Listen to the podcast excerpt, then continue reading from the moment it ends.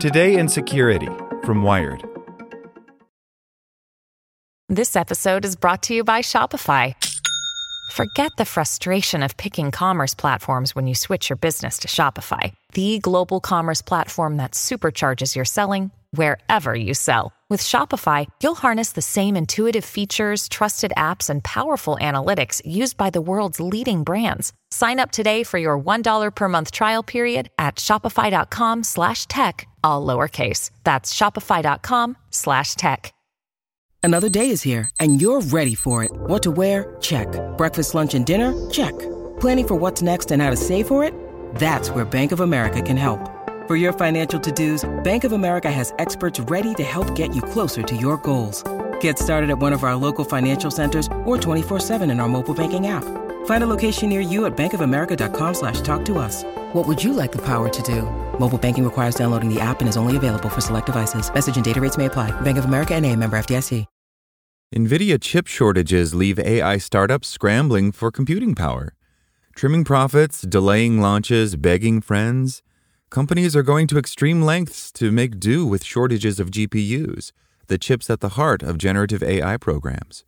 By Paresh Dave. Around 11 a.m. Eastern on weekdays, as Europe prepares to sign off, the U.S. East Coast hits the midday slog, and Silicon Valley fires up. Tel Aviv based startup Astria's AI image generator is as busy as ever. The company doesn't profit much from this burst of activity, however.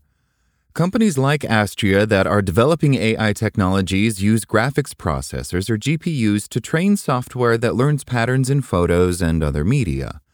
The chips also handle inference, or the harnessing of those lessons to generate content in response to user prompts. But the global rush to integrate AI into every app and program, combined with lingering manufacturing challenges dating back to early in the pandemic, have put GPUs in short supply. That supply crunch means that at peak times, the ideal GPUs at Astria's main cloud computing vendor, Amazon Web Services, which the startup needs to generate images for its clients, are at full capacity, and the company has to use more powerful and more expensive GPUs to get the job done. Costs quickly multiply. It's just like how much more will you pay, says Astria's founder, Alon Burg, who jokes that he wonders whether investing in shares in NVIDIA, the world's largest maker of GPUs, would be more lucrative than pursuing a startup. Astria charges its customers in a way that balances out those expensive peaks, but it is still spending more than desired. I would love to reduce costs and recruit a few more engineers, Burg says. There is no immediate end in sight for the GPU supply crunch. The market leader, NVIDIA, which makes up about 60 to 70% of the global supply of AI server chips, announced yesterday that it sold a record $10.3 billion worth of data center GPUs in the second quarter, up 171% from a year ago, and that sales should outpace expectations again in the current quarter. Our demand is tremendous, CEO Jensen Huang told analysts on an earnings call. Global spending on AI focused chips is expected to hit $53 billion this year and to more than double over the next four years, according to market researcher Gartner. The ongoing shortages mean that companies are having to innovate to maintain access to the resources they need. Some are pooling cash to ensure that they won't be leaving users in the lurch. Everywhere, engineering terms like optimization and smaller model size are in vogue as companies try to cut their GPU needs. And investors this year have bet hundreds of millions of dollars on startups whose software helps companies make do with the GPUs they've got. One of those startups, Modular, has received inquiries from over 30,000 potential customers since launching in May, according to its co founder and president, Tim Davis. Adeptness at navigating the crunch over the next year could become a determinant of survival in the generative AI economy. Cloud computing providers are very aware that their customers are struggling for capacity. Surging demand has caught the industry off guard a bit, says Chetan Kapoor, a director of product management at AWS. The time needed to acquire and install new GPUs in their data centers have put the cloud giants behind, and the specific arrangements in highest demand also add stress. Whereas most applications can operate from processors loosely distributed across the world, the training of generative AI programs has tended to perform best when GPUs are physically clustered tightly together, sometimes 10,000 chips at a time. That ties up availability like never before. Kapoor says AWS's typical generative AI customer is accessing hundreds of GPUs.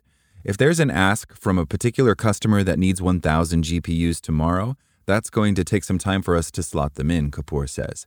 But if they are flexible, we can work it out.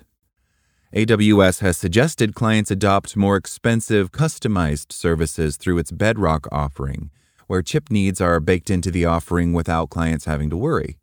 Or customers could try AWS's unique AI chips, Trainium and Inferentia, which have registered an unspecified uptick in adoption, Kapoor says.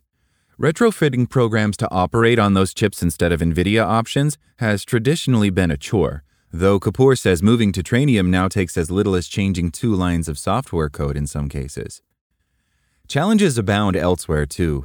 Google Cloud hasn't been able to keep up with the demand for its homegrown GPU equivalent, known as a TPU, according to an employee not authorized to speak to media. A spokesperson didn't respond to a request for comment. Microsoft's Azure Cloud unit has dangled refunds to customers who aren't using GPUs they reserved, the information reported in April. Microsoft declined to comment. Cloud companies would prefer that customers reserve capacity months to years out so those providers can better plan their own GPU purchases and installations. But startups, which generally have minimal cash and intermittent needs as they sort out their products, have been reluctant to commit, preferring buy as you go plans. That has led to a surge in business for alternative cloud providers, such as Lambda Labs and CoreWeave, which have pulled in nearly $500 million from investors this year between them. Astria, the image generator startup, is among their customers. AWS isn't exactly happy about losing out to new market entrants, so it's considering additional options. They're thinking through different solutions in the short and the long term to provide the experience our customers are looking for, Kapoor says, declining to elaborate. Shortages at the cloud vendors are cascading down to their clients, which includes some big names in tech.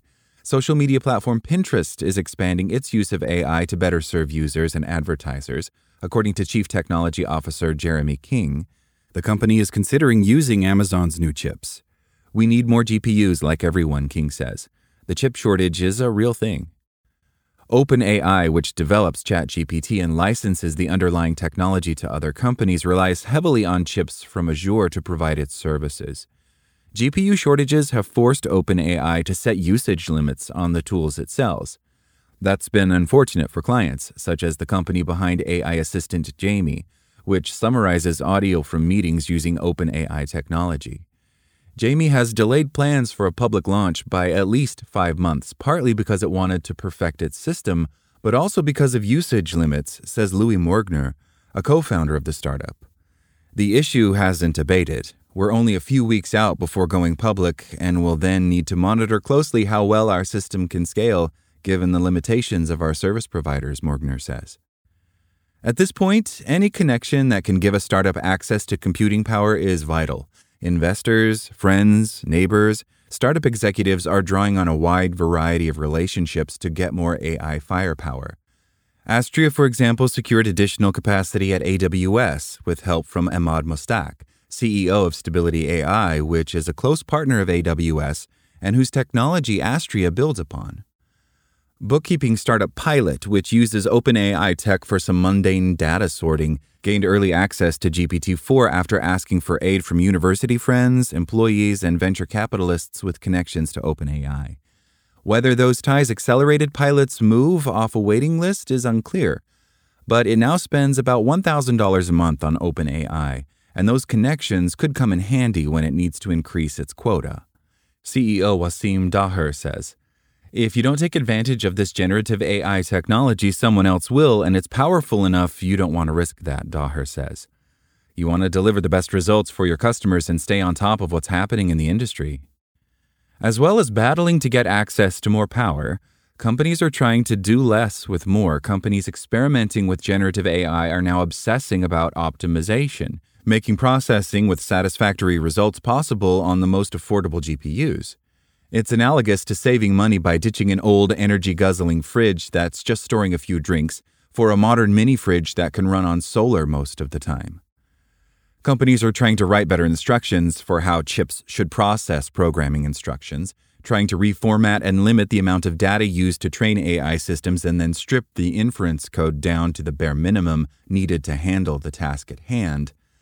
That means building out multiple smaller systems, perhaps one image generator that outputs animals and another that creates images of humans and switching between them dependent on the user prompt. There are also scheduling processes that are not time sensitive to run when GPU availability is highest and making compromises to balance speed and affordability. Thanks for listening to Wired. I'm Zeke Robison, and for more stories just like this one, visit us at wired.com. Like what you learned? Subscribe everywhere you listen to podcasts and get more security news at wired.com/security. Want to learn how you can make smarter decisions with your money? Well, I've got the podcast for you. I'm Sean Pyles, and I host NerdWallet's Smart Money Podcast. Our show features our team of nerds, personal finance experts in credit cards, banking, investing, and more. And they'll help you make the most of your money while cutting through the clutter and misinformation in today's world of personal finance. You'll get clarity on strategies to help you build your wealth, invest wisely, shop for financial products, and plan for major life events. Listen to NerdWallet's Smart Money Podcast wherever you get your podcasts.